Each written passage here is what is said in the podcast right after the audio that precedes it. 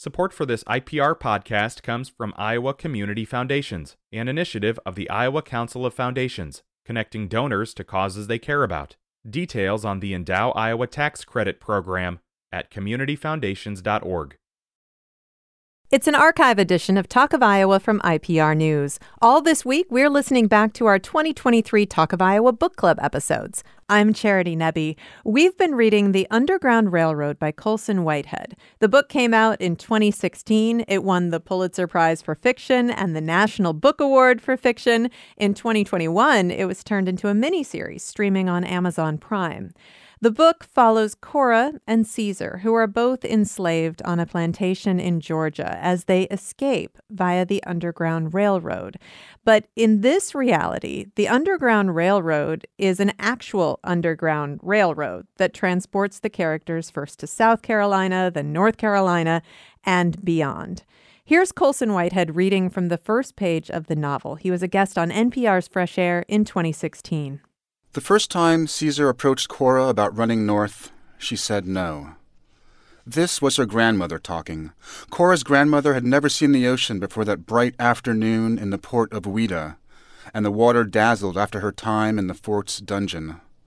The dungeon stored them until the ships arrived. Dahomean raiders kidnapped the men first, then returned to her village the next moon for the women and children, marching them in chains to the sea, two by two. As she stared into the black doorway, Ajarry thought she'd be reunited with her father down there in the dark.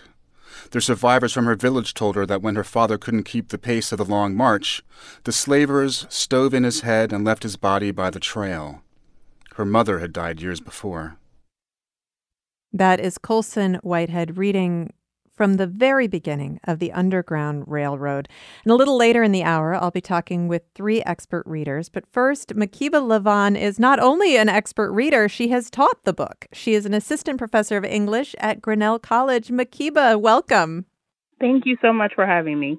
Well, thank you for being here. And I would love to hear about the first time you picked up this novel and read it. What was your reaction? Okay, so this is interesting because I like to teach new books um, in my courses just to keep things fresh and interesting for myself. And then I figure that'll help with the students. So I actually taught this book. I put this book on my syllabus before it came out. Oh wow! coming out during the the semester, and I'd heard about it, and I'm like, oh my god, this is going to be amazing because, like Whitehead, I too thought the Underground Railroad was an actual train when I was a child, and it wasn't until I got one of those like you know appropriate for children books that ex- explained everything it was probably written by Virginia Hamilton or something that I'm like oh no it was you know people opening up their homes and their businesses but it sparked something in like child Makeba to think oh someone's taking this actual idea and doing something with it. So I was super excited and my students loved it. They were beside themselves when we read it in class. Was there any tension thinking, uh oh, I hope this lives up to my expectations? Well, that's always that's always the roll of the dice, right? It's like you put it on there, you haven't read it, and you're like, "Ooh, we're gonna." But I always tell my students, you know, we're just going to be discovering this together, and you know, we don't have to necessarily like everything that we read together in class, but you know, there's always something to be learned from it regardless. So I kind of, you know, stem expectations by saying that. And it just so happens that, you know, the novel blew us all out of the water. Absolutely. Well, and it's a, a novel that is often categorized as speculative fiction. It's mm-hmm. also categorized as Afrofuturism sometimes. How do mm-hmm. you define it? I think speculative fiction is right on the money. I get the Afrofuturism and I won't refute it. I think that there's definitely um, a level of fight and refusal and a yearning for something more, better in the future that, you know, totally allows it to be, um, you know, under the banner of Afrofuturism, particularly because the protagonists are these two black people who are essentially fighting not just for their lives but for their futures. One of the characters in the book, uh, Caesar, grew up enslaved, but he grew up in a household where there was this expectation that he and his parents would be freed upon the death of the woman who owned mm-hmm. them. And that didn't happen, but he learned how to read when he was a child because of that. And he has one book in his possession, and it is Gulliver's Travels. And yes. and that's like the original speculative fiction. I mean, that was first published yep. in 1726. But but Whitehead has also said, you know, that that his Underground Railroad is sort of like Gulliver's ship when they leave on the Underground Railroad, they're untethered from time and space, and so they can travel to to places that don't necessarily line up historically. Yeah, there's a bit of magic to it, right? It's underground, you know, there's so much about it that people don't know. You kind of only know like you're a part of it. You don't necessarily know where you're going. There's a sense of adventure. Um, also, like, who doesn't love Gulliver's Travel? Like, I was obsessed with that book for my entire childhood. There's there's something about the possibilities that we get from it that are just so magical. So uh, I find it fascinating that the beginning of the book takes place on this plantation in Georgia. And uh, of all of the fiction that I've read that portrays the lives of enslaved people, this felt the most real to me. I don't know. Did you have that mm-hmm. feeling? I did have that feeling. I think the only thing I can think of like a few that were similar, like uh the Book of Night Women. Um, there's a book by Nalo Hopkinson called The Salt Roads, which is also very uh speculative, um, that has like a similar feel. It's it's the evocation of emotion, I think, right?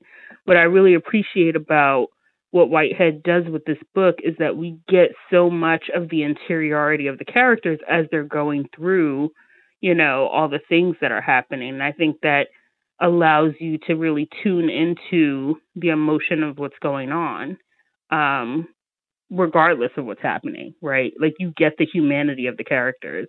Yeah, and I, one of the things that that was really driven home for me in this portrayal is I mean, the brutality of slavery, but also how every enslaved person is living with this trauma, not only their, you know, generational trauma because of what has happened before, but also living in fear, dealing with physical injuries, constant abuse. I mean, we think about Cora's headaches, and I was thinking about, mm-hmm. you know, chronic traumatic head injuries and and how mm-hmm. we know how that affects people now. And of course, at that time nobody was thinking about the long-term consequences of beating people mercilessly, but right. he just made that so real. Yes, it's it's a very tangible it's like the difference between you know reading about PTSD and actually like witnessing it, mm-hmm. right, or feeling it for yourself. And I think that's part of what we discussed in class. Like it's so powerful to think about and feel alongside these people whose lives are essentially discounted, right? I mean, they're made into assets so it doesn't matter physically what they're going through as long as they can remain capital. Right. Um, as the hour goes on, we'll talk about the different stops along the Underground Railroad and, and, what we learn from those after they leave that plantation in Georgia. That's where things get a lot more speculative. Although every experience that they have, even though it wasn't necessarily historically accurate for the time that they lived in, it was all mm-hmm. historically mm-hmm. accurate. These things mm-hmm. really happened to Black people in America. Um, I, am curious from from your perspective, uh, what what do you feel makes this book so powerful? So I think um, so many of the students didn't necessarily understand the role that enslavement has in you know our economic realities even today right and i think part of what whitehead does so well is that you know you can't read this book and walk away not knowing that this country exists the way it does because of the ways that enslaved people were treated, right? Because enslaved people were turned into capital.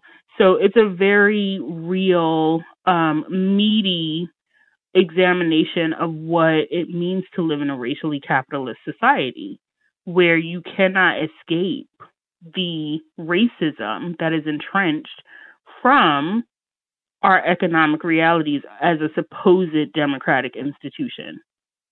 Yeah, there's a, a, a line that repeats so many times when Cora asks who built the Underground Railroad, and yes, and they say who builds everything in this country. Who builds anything, right?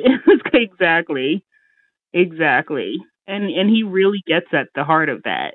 Yeah. Uh, watching your students experience this book, I mean, you had read a lot of other fiction and a lot of other nonfiction that introduced you, I'm sure, many times over to all of the concepts that, that were in this book. But I have to imagine it was new for a lot of your students. What was that mm-hmm. like?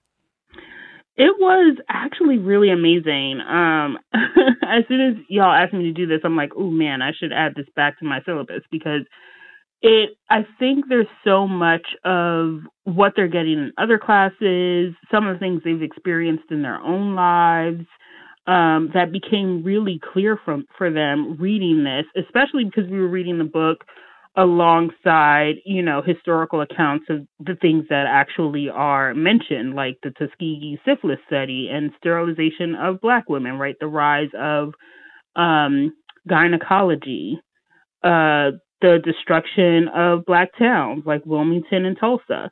So illuminating for them that like yes, this is fictionalized, particularly because as you say, um, these things were spread out uh, beside the time that um, Whitehead chooses, which is you know the 1850s. So he's dealing particularly with like the Fugitive Slave Act of 1850, but he references a lot of things that happened either before or after the time period that he chooses. But reading that actual historical account alongside the novel really entrenched all of these things within them and you know how we are living through the reverberations of those today you know as um Saidiya Hartman says the afterlives of, of slavery Makeba Lavan, thank you so much for talking with me. Thank you. This is Talk of Iowa from IPR News.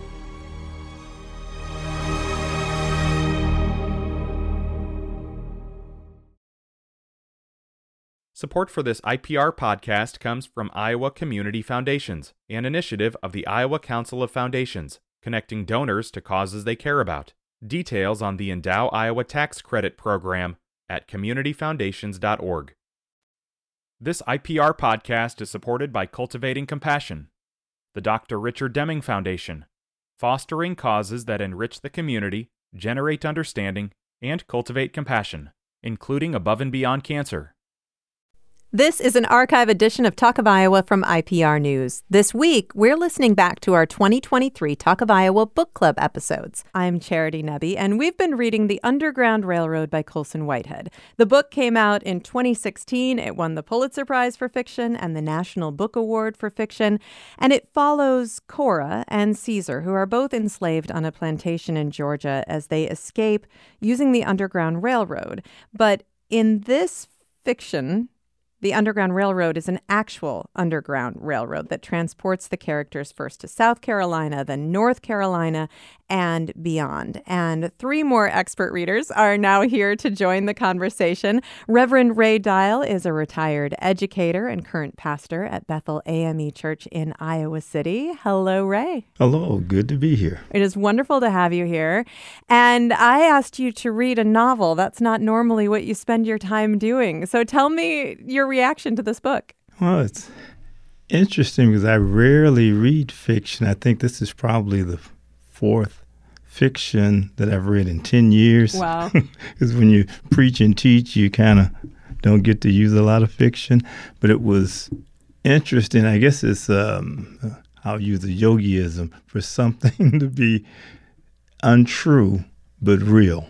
So that part was, was interesting, but I try to stay away from fun because of the subject matter. It, it it's hurtful when you get into it. Yeah. And um, but interesting and necessary. Yeah, the um the speculative nature does that give you a little bit of an emotional distance because there's uh, stuff happening that that is not entirely based in reality.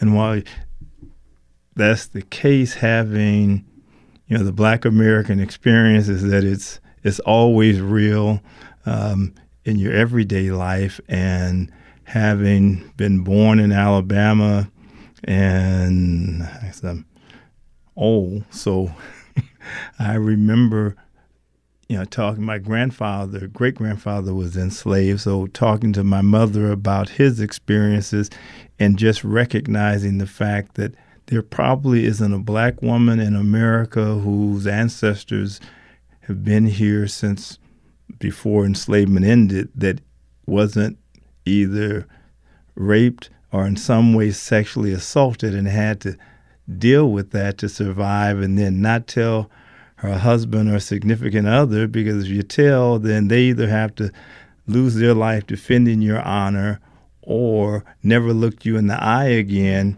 because they didn't. So in that sense, it's it's a good and necessary read, but not a fun read. Right. Yeah. Really, really tough.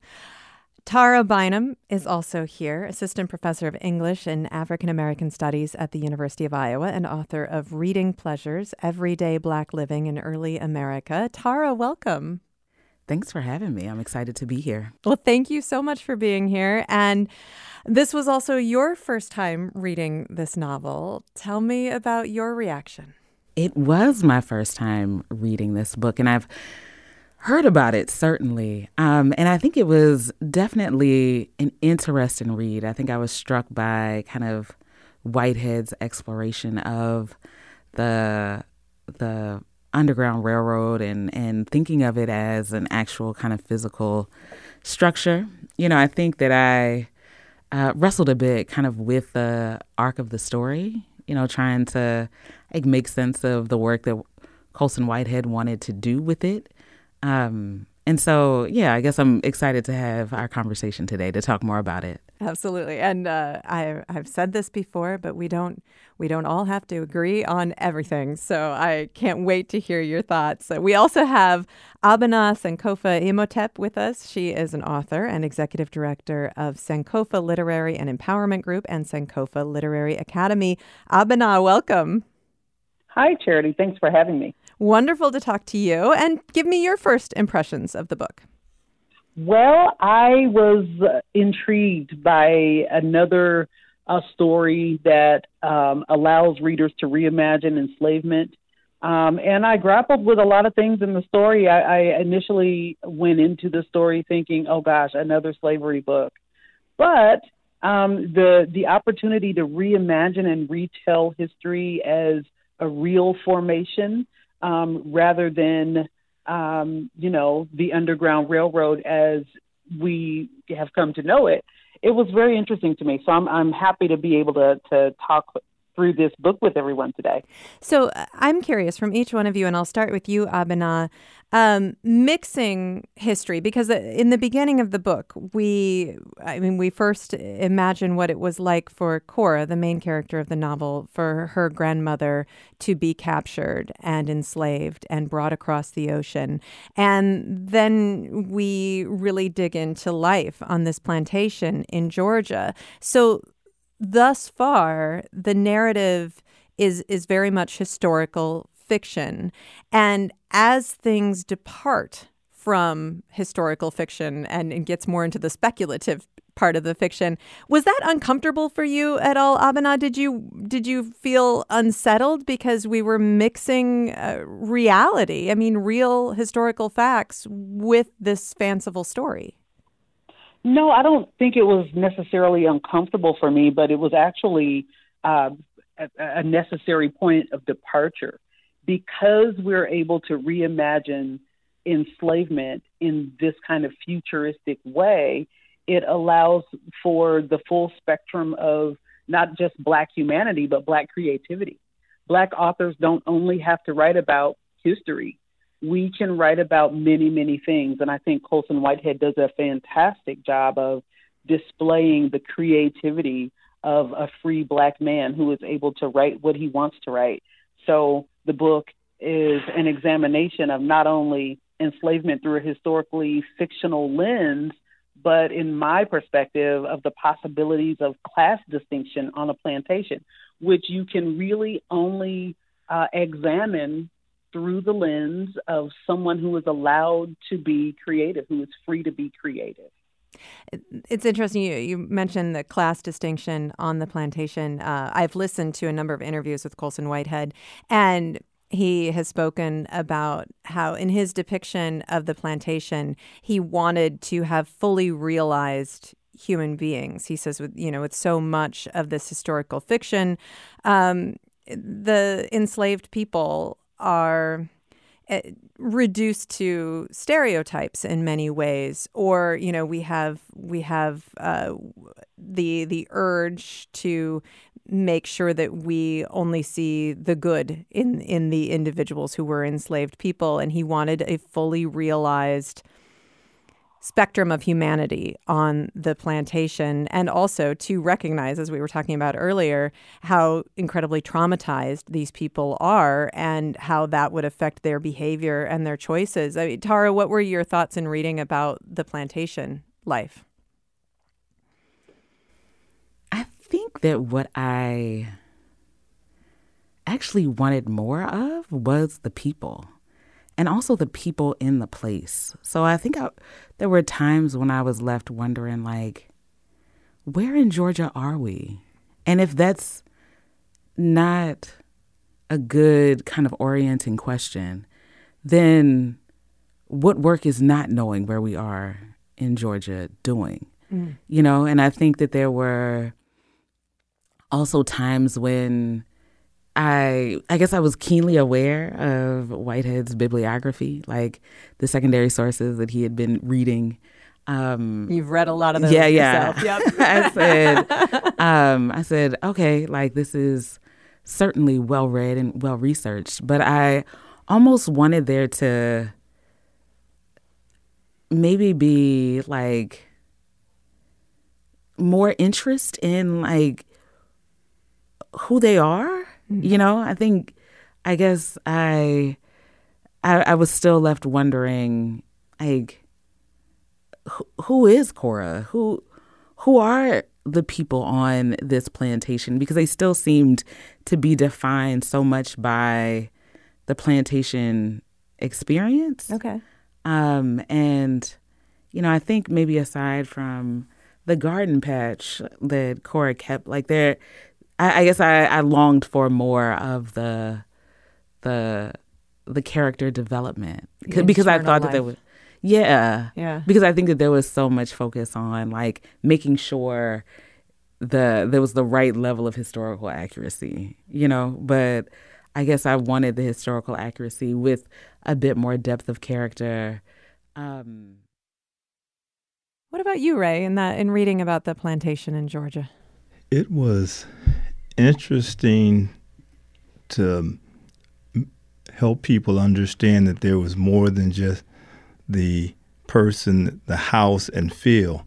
Uh, that within the house you can have a hierarchy, and enslaved people in the field you can have a hierarchy, and um, the psychology of oppressed people becoming oppressors. And as I'm reading it, I'm thinking about you know hmm, this sounds like Solomon Northup. This sounds like Josiah Henson. This sounds like, and so recognizing all of those things in there and seeing the female character be the main character, which most of the time you don't you don't have that in in some of the um, original narratives, and just watching the ebb and flow of her life and her hopes and expectations, but it was good to recognize that oppressed people can become oppressive because of their oppression.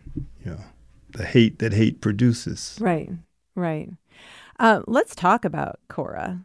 Um, and Ray, why don't you go first? I mean, we know that Cora was uh, around 17 years old or so ish um, in this story at the beginning of the story. So she was a young woman, but of course, um, childhood was not something that was respected among enslaved people. Her mother had left and and run away to try to seek freedom when Cora was around 10 years old. And so her mother, Mabel, was gone and was a legend because she had never been found and never been brought back to the plantation. So we have Cora, who is, is very much alone, trying to make her way in the world. And um, she gets relegated to living with a group of women who are, are, I guess, sort of characterized as being mentally ill, the the women who can't live with the other people on on the plantation. So tell me what you think about Cora. Understanding or dealing with her character was difficult for me because you know my mom's name is Cora, so oh, the, wow. the entire time I'm thinking, okay, well, you know, and because even though I'm I was born in Alabama, my mother was born in Mississippi in 1929 in a little town. So recognizing that yeah, she would have had to deal with all of those kinds of things. Obviously, enslavement didn't exist at the time, but freedom didn't either. Right. and as a matter of fact, she was she told me how that she and her sister had to go from their little town Pachuta about 12 miles away to Meridian to go to high school because Pachuta, the school stopped at sixth grade, and it was actually a school that her grandfather had built. So as I'm reading this character, I'm I'm picturing people in Pachuta, and I'm trying not to get angry, recognizing that this is happening, but I'm also intrigued by her wit uh, as she moves through life and chooses opportunities to say things that or deep cutting, recognizing that anytime you say something that can be offensive to your oppressor, you can or will get hit. And but also watching her recognize the little courtesies of turning your back while she gets dressed. Remember when I read that part, I said, just think about I don't like taking having to take my shoes and belt off at the airport. And here's somebody that has to. Um, She's she never can, had any yeah, privacy in her entire yeah, life. She can remember the first time that men chose to turn their back as a sign of respect, and that was was something. Just watching her absorb all of that and knowing that she represents hundreds of thousands of women. Yeah. Well, and I I know that in asking you to read this book, um, I was asking you to do some emotional labor, and I I didn't know, of course, about that connection. So and I didn't until I got to the first page the book. wow, but it's um, our family has never shied away from these kinds of issues. Part of what got us from Mississippi and Alabama to Los Angeles, where I grew up, were these kinds of issues. Her older brother was a principal at a black high school in Mississippi and helping students go away to college. And the white people of the town resented it, so they set the school on fire, oh. blamed it on him. and so he ended up, he spent 23 years, 23 days in jail. Then they let him go. And I'm reading some things about to get out was like, whew, you didn't get killed. But yeah. then that, that was the end of his teaching career. My oldest aunt was actually an English teacher in the school. So it was, uh, so I'm reading this, and so it, it brought it alive. But that's why I think it's important when people read it, uh, and we may have to smuggle it to um, Florida somewhere. Or so Iowa, that, right. Yeah, pass it around in a paper bag because it, it brings it alive and lets people know she's real. The women she interacted with were real. And then seeing the psychology of people who say, How do I survive my oppression? Um, we used to talk about as kids, that's why people played the dozens um, because they were trying to get some sense of, I am somebody. And one of the ways that they sometimes had to do it was to look down on other people. Right. The dozens is kind of a yeah. playground game where you insult each other. Yeah. Right. Yeah. Um, Abena, what did you think of Cora? I thought Cora was amazing. I honestly was rooting for her um, as soon as she stepped into the the narrative. Um, this is a girl who is othered in so many ways. Um, she's subjugated by the fact that she is black, by the fact that she is enslaved, by the fact that she's female, and then also that she's considered crazy and has to live separately. Um, and all of these distinctions, um, within all of that, she is able to remain connected to her ancestral legacy, the legacy of her mother, and that longing and for connection to her mother and her grandmother. Those um, connections stayed with her throughout the narrative, and so I thought Cora was a hero, and I was rooting for her the entire time.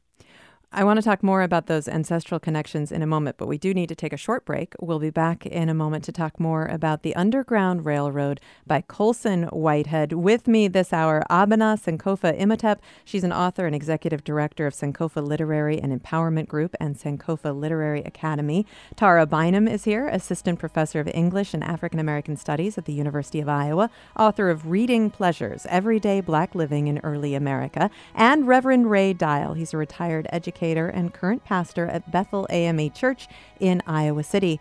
We'll be back in a moment.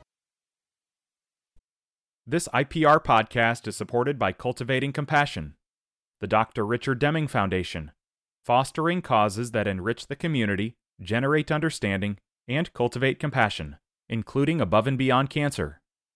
This is an archive edition of Talk of Iowa from IPR News. As the year comes to a close, we're listening back to our 2023 Talk of Iowa Book Club episodes. I'm Charity Nebbe. We have been reading The Underground Railroad by Colson Whitehead. The book came out in 2016. It won the Pulitzer Prize for Fiction and the National Book Award for Fiction.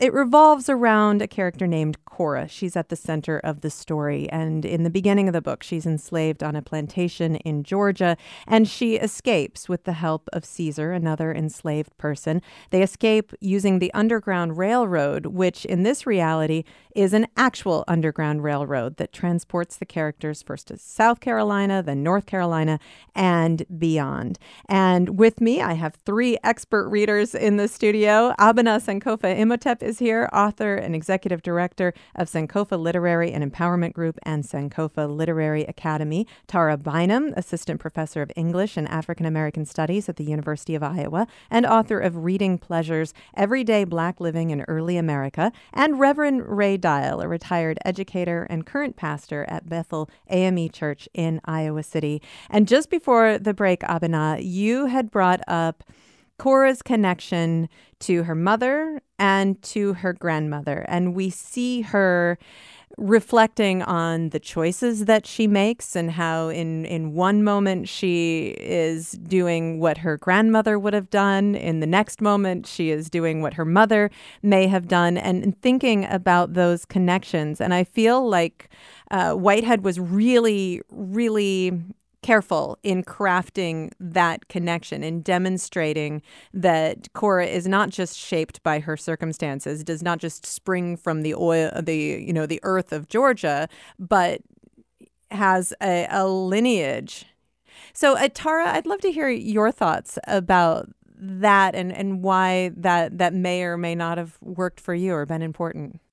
I think that Cora as a character is certainly compelling. And I, I kind of often wondered like how she saw those kind of connections between her mother and grandmother. So, you know, I think we're introduced to both women and yet I guess I, you know, and I'm the one in this call, in this call, in this episode that's kind of longing right. for Wanting more. more. Yeah, and I think that, I think that that is also something that I wanted more of. And you know, I guess I say that as someone who who has a true investment in thinking about kind of the interiority of black people in centuries past. The 18th century is my favorite century, the 19th not so much. So, you know, I think that I in kind of reading through this fictional model of like thinking about this particular history, I think that there were moments where I wanted the fiction part to do that much more work for me, you know. And I know that I'm one reader, and I'm also not the author of this book. But I, I guess I wanted there to be uh, an even more clearer through line between Cora and her mother and her grandmother. Not just that what they have in common is that Ajarry ends up enslaved, and as a result, you know, they emerge as as Ajarry's lineage. But I guess I wanted there to you know, even in thinking about Caesar picking Cora as his running buddy, you know, I think that that was an interesting moment. They, that you know, I guess I wanted there to be a deeper exploration of why, yeah. other than like, oh, Cora's going to be lucky because Mabel, Mabel made it, right. or so everyone thinks. Um, like, what does that actually mean? You know, what, what about Cora? Suggests luck. You know, is that what makes her life at the Hob important? The fact that she is kind of cast out. You know, like is it is it these moments where she bucks authority that is compelling to Caesar or even to herself? You know, so I admittedly am the as I said the one who is longing, but I right. wanted there to be more. I always wondered too how much of what was passed down in each generation to her about freedom to even know that that's something you ought to want. And then over the generations, how much of it dissipates and that you really don't know what it is, so that you're afraid to even want it. And is it something that she said or the way that she said it that allowed Caesar to think she has the fortitude to do what I can't do by myself, and I believe that she can. So it, it it was that thing that was missing, but I was always interested in how do you explain to someone that's never been free, and as she goes through life talking about seeing the other side of the trees for the first time or a tall building for the first time and being able to look at the stars differently, those kinds of things. It would have been interesting to have more of that. Right. Well, it, you you talk about freedom and I think that I mean obviously the different themes about freedom are in every chapter. And one of the things that I found really interesting, so they they escape through the Underground Railroad, and their first stop is South Carolina. In South Carolina, they have many more freedoms than they had as enslaved people, but they're not really free. They are um, most of the the people they live in boarding houses. Most of the people that they are living in with are actually owned by the state of South Carolina. They are getting the opportunity to be educated, but they're also put on display, and they are also being we find out experimented on, and women are being sterilized. And of course, these are all things that that really happened in American history, not in 1850, but happened in American history. And that's, of course, a big part of what Whitehead is, is showing us. But I found it so fascinating that Cora and Caesar didn't want to leave. So they had found this place and they could go on to, to seek more freedom, but they they felt safe and they felt like this was this was maybe as good as it could get. What Ray, what did you think about when you were reading that? Because I really wanted them to leave. It's kind of they they got to a point where they recognized the known evil that they left and the lesser evil of where they were and the unknown can sometimes more fearful for people and we even see it in people today you know you, you meet people who something as simple as I'm not going to try that food. You know, it looks funny. you know, so trying to appreciate, you know, when I would teach black studies, reminding high school students that there's more to running away than just leaving. It's a fear of the unknown, and that's why more people did not. So, looking at it that way, but it was interesting watching them wrestle with that because he understood more about it and what was out there. But for him to be satisfied stopping there, and then I'm at the same time because of politics, I'm thinking, how different is the are the Carolinas now? well, I mean, I'm, I'm sure that that was that was intentional because uh, we believe ourselves to be free, but are we? Tara, you look like you have something you want to say. Well, I, th- I think that the the impulse to stay in South Carolina also, uh, you know, kind of felt to me like a a comment on you know what it means to make home. I guess I wasn't necessarily thinking about whether or not they should keep going. You know, I think once I kind of bought into the Whitehead universe that was constructed here, you know, I think that it it seemed like a an important choice to make, an important choice to kind of yeah think about what it what it means to have have escaped, have have made it, have kind of made it through the hardest the hardest part that they know of. So I guess for me, like just thinking about it in sort of you know the the novel's own time frame, like I think that sure that some of it might be that there there's an unknown that they don't want to walk into, but I think there's also the reality of what they've accomplished. And I think that we can't necessarily toss that aside or cast that aside right. for, you know, a, a, a further off utopia that may or may not exist within the kind of universe of this book. So right. I I guess that's what I thought of first that, you know, Cora as Bessie had figured out how to to make home and kind of to make home yet again. Um, and to know that that she was capable of doing that outside of the kind of very limited uh, plantation setting in Georgia. I had to keep reminding myself too that that was the North. if you're coming from Georgia, right, and not comparing it to uh, being in Canada, but to not being on that plantation, and even now recognizing, you know, I think Carolinas and Georgia, southern states, I have a different mindset than if I think about um, Oregon or Washington or California. So it it it was interesting. Well, I, I want to jump ahead a little bit. There are so many moments in this book that, that do illustrate different parts of American history. Um, they spend time in North Carolina, and we do see, you know, so many elements of, again, uh, black culture, black societies being destroyed, and black people being murdered. I want to jump ahead to Indiana.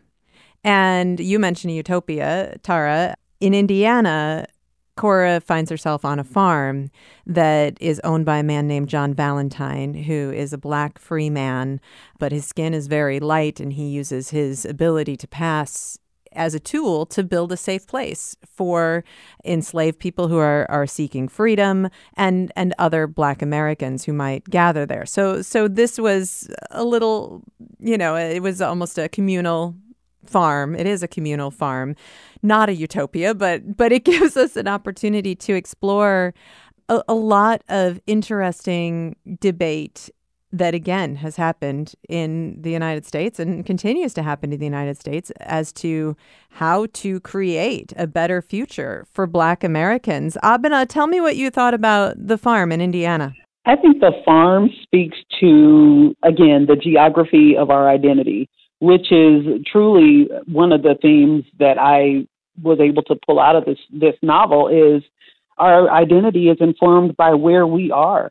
And kind of circling backward a little bit to Cora and the garden that she inherited from her mother and her grandmother. So using the land as a mechanism with which to reach back to your home, not necessarily that home is a geographical place, but that's, that home is something that is given to you and in you, and you take it wherever you go. I feel like Indiana was another point at which Cora could say along the journey that wherever I plant my feet, I'm at home. Because, yes, although geography informs our identity, our identity is formed by what we are thinking and what we pull from from cultural identity wherever we plant our feet that farm was not a safe place. There's no safe place in this entire book, which I, I, mean, uh, that was incredibly intentional, again, by Colson Whitehead to point out that there is no safety. And so many of the people who sought freedom never found it. I mean, Ray, the, the whole book uh, keeps you in in fear. And that that was on purpose. Yeah, and to, to know that collectively, well, thinking back to, to Valentine, with when I'm reading and he's buying land for other people, and in my mind, I'm knowing that you can get away with that one time.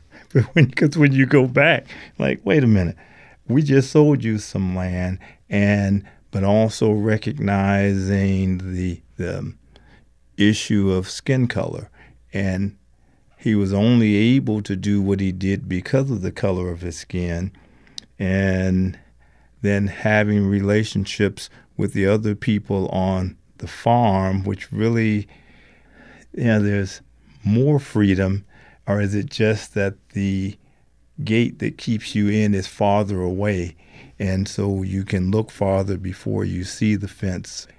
We only have about a, a minute and a half left, and I would love to hear from each of you why you think this might be an important book to read.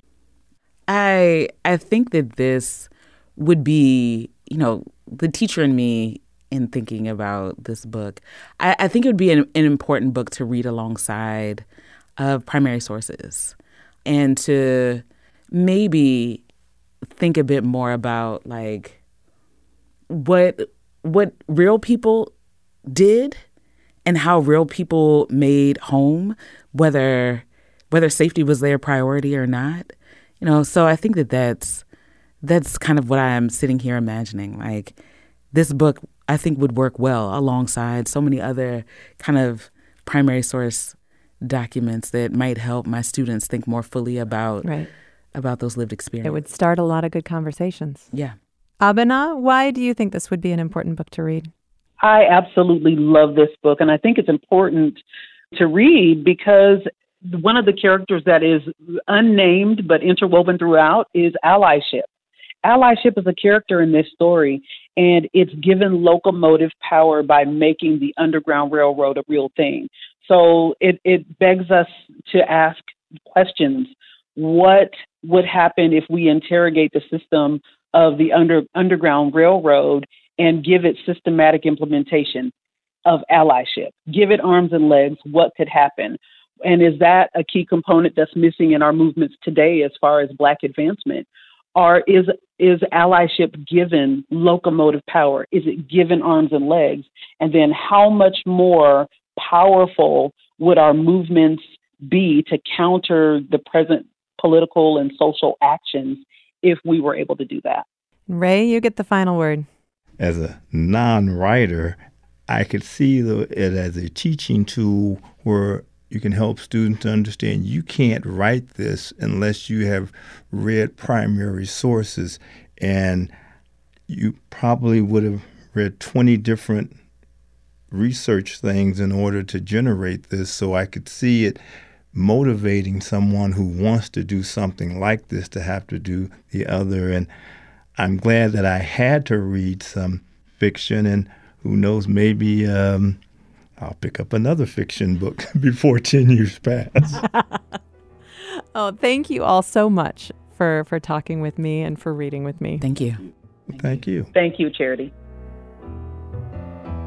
Reverend Ray Dial is a retired educator and current pastor at Bethel AME Church in Iowa City. Tara Bynum is assistant professor of English and African American Studies at the University of Iowa and author of Reading Pleasures Everyday Black Living in Early America. And Abena Sankofa Imhotep is an author and executive director of Sankofa Literary and Empowerment Group and Sankofa Literary Academy.